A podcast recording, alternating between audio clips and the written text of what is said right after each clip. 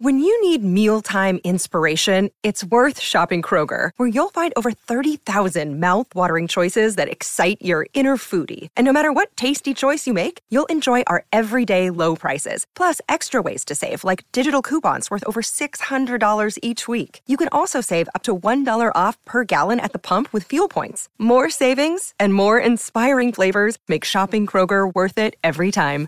Kroger, fresh for everyone. Fuel restrictions apply. We put this time aside. John actually booked him. He's terrific on John's show. He's a great writer. Uh, I know his work, of course, for many years Washington Times, Fox News, The Hill, all that good stuff. John Solomon. John, welcome to the morning show. Sid Rosenberg, John Catsimatidis. How are you, pal? I'm great. Great to join you. Happy President's Day. Happy President's Day to you. Okay. But what president are we celebrating? Washington. All of them. All of them. You know, no, it's funny. It's, it's a good question from John Catsimatidis, actually, because certainly not the guy in office right now. but on a serious note, if I asked you, how old are you, John?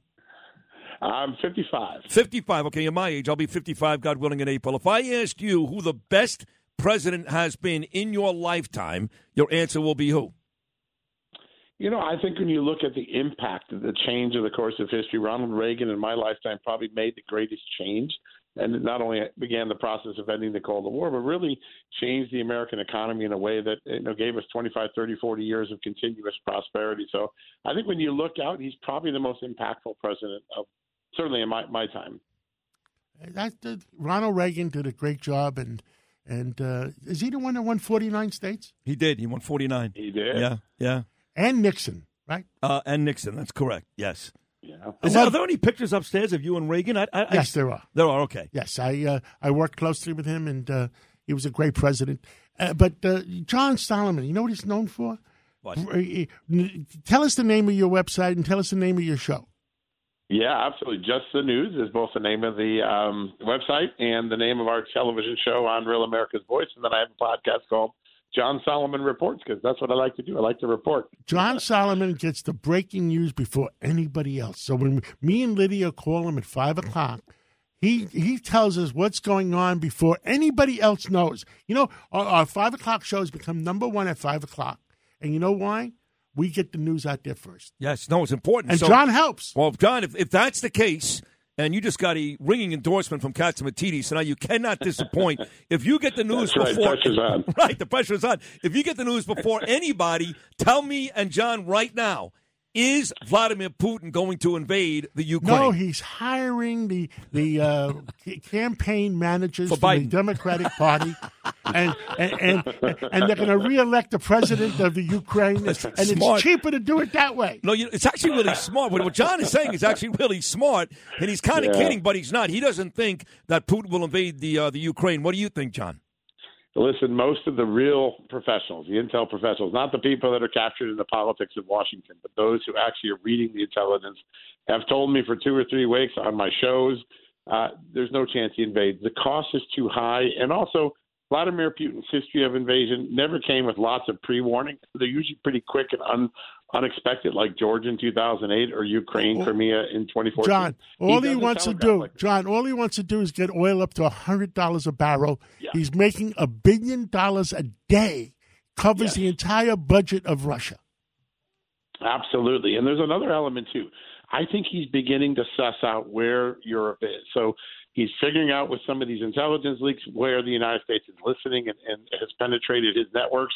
And he's also finding the divisions. He realizes, well, uh, Germany and the United States don't see eye to eye on the pipeline anymore. Well, that's a big gain for him. This is old fashioned KGB uh, uh, tactics. And I, I think at the end of the day, he probably doesn't invade unless there's some sort of unexpected episode that gets both sides, you know, uh, on alert and they, they make a mistake. But I think the, I think with, I'm with John.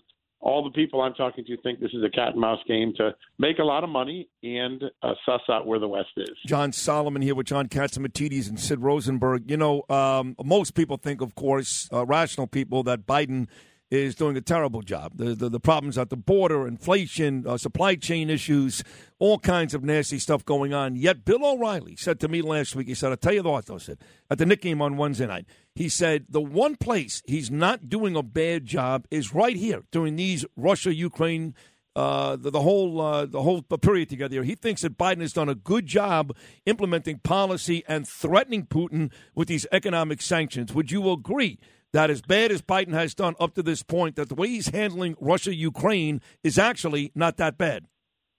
You know, uh, time will tell. I think there's a lot of people in the intelligence community that I talk to that believe the leaking of all the intelligence is going to have a long term negative impact because it's identifying for Putin where we're listening, where our human intelligence might be coming from. What what President Biden has done is leaked every bit of intelligence to let Putin know we think we know what you're about to do.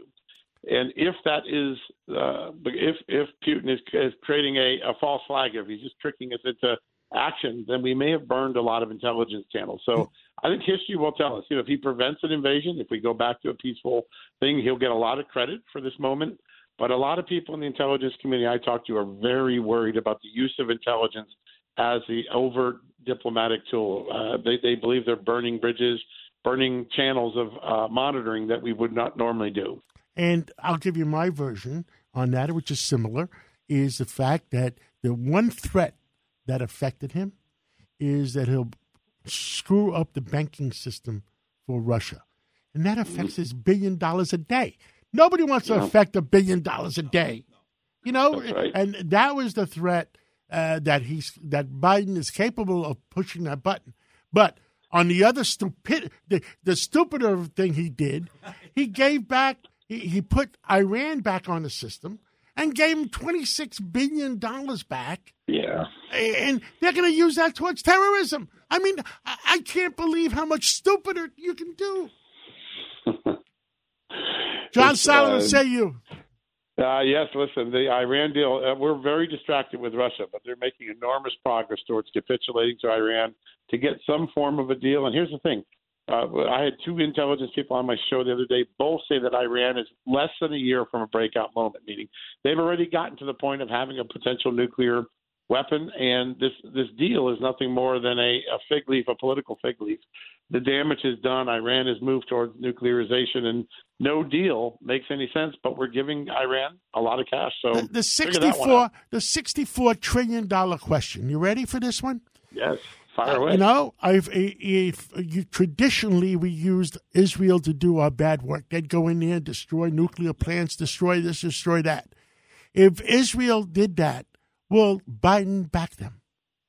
Great question. Our relationship with Israel is a little bit more strained since Joe Biden came in, particularly because of the Democratic Party's often anti-Israel rhetoric. Uh, you know, Bennett and Biden seem to have a decent early relationship, but I'm not sure this president – would back up Israel on a covert operation. I don't think this president wants any conflict right now, and uh, Israel would have to go it on its own. That's most of the tea leaf reading I get from talking to people in the intelligence community and the military today.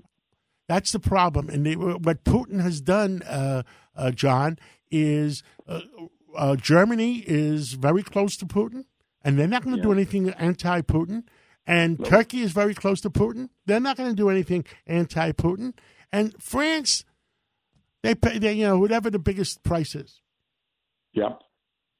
Yeah, listen, the map is not as favorable as it used to be. And that's what happens when you move from a position of peace to strength, to peace to appeasement. You begin to see your allies picked off or conflicted. And I think that when history looks back, the difference between the Reagan Trump doctrine, which is always peace through strength, we always show strength and then get to peace. Here, we, we, we've shown a lot of appeasement. And uh, and the question is, what has come with it? I think the map has been carved up on us in ways we couldn't imagine 25 years ago. I mean, you really, if you think about it, whether you like Donald Trump or not, and of course, uh, all the rave is is that he's going to run again and win in 2024. Uh, the fact is, uh, Vladimir Putin was not amassing troops on the border of Ukraine when Trump was in charge. There was no talk yeah. about China overtaking Taiwan when Trump was in charge. North Korea wasn't firing off missiles into the sea when Trump was in charge. So, say what you want about Donald Trump, you may hate his guts. Uh, this is inarguable. The fact is, when he was president, this stuff was not going on around the world. Well, you look, the only two times that Vladimir Putin ever had the courage to, to put Ukraine in jeopardy was 2014 when Joe Biden was given the Ukraine portfolio by right. President Biden. By, by Obama, by Obama, another feckless leader, yeah. right? Yeah, yeah, and and the same policy position. You have basically the same people in 2014 in power now in the State Department and the military. And I think Putin seeks witness, sees weakness here, and he's exploiting it as an old KGB hand would. John, we have a break coming up. Give us your website again or your. Uh...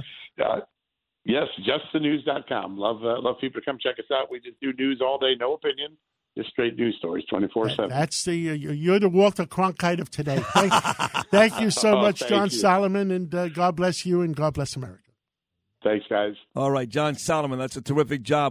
If you've had an accident, trust Gabo Law, personal injury and medical malpractice attorneys with decades of experience who will provide the attention you deserve and deliver the best possible results in the shortest amount of time. Gabo Law has recovered millions for their clients and will be able to help you. But don't take our word for it. Read all of their five-star reviews from former clients on Google, Avvo, and Facebook. Call Gabo Law today at 800-560-0214 for a free consultation or email at info at gabolaw.com. Gabo Law, where winning is no accident.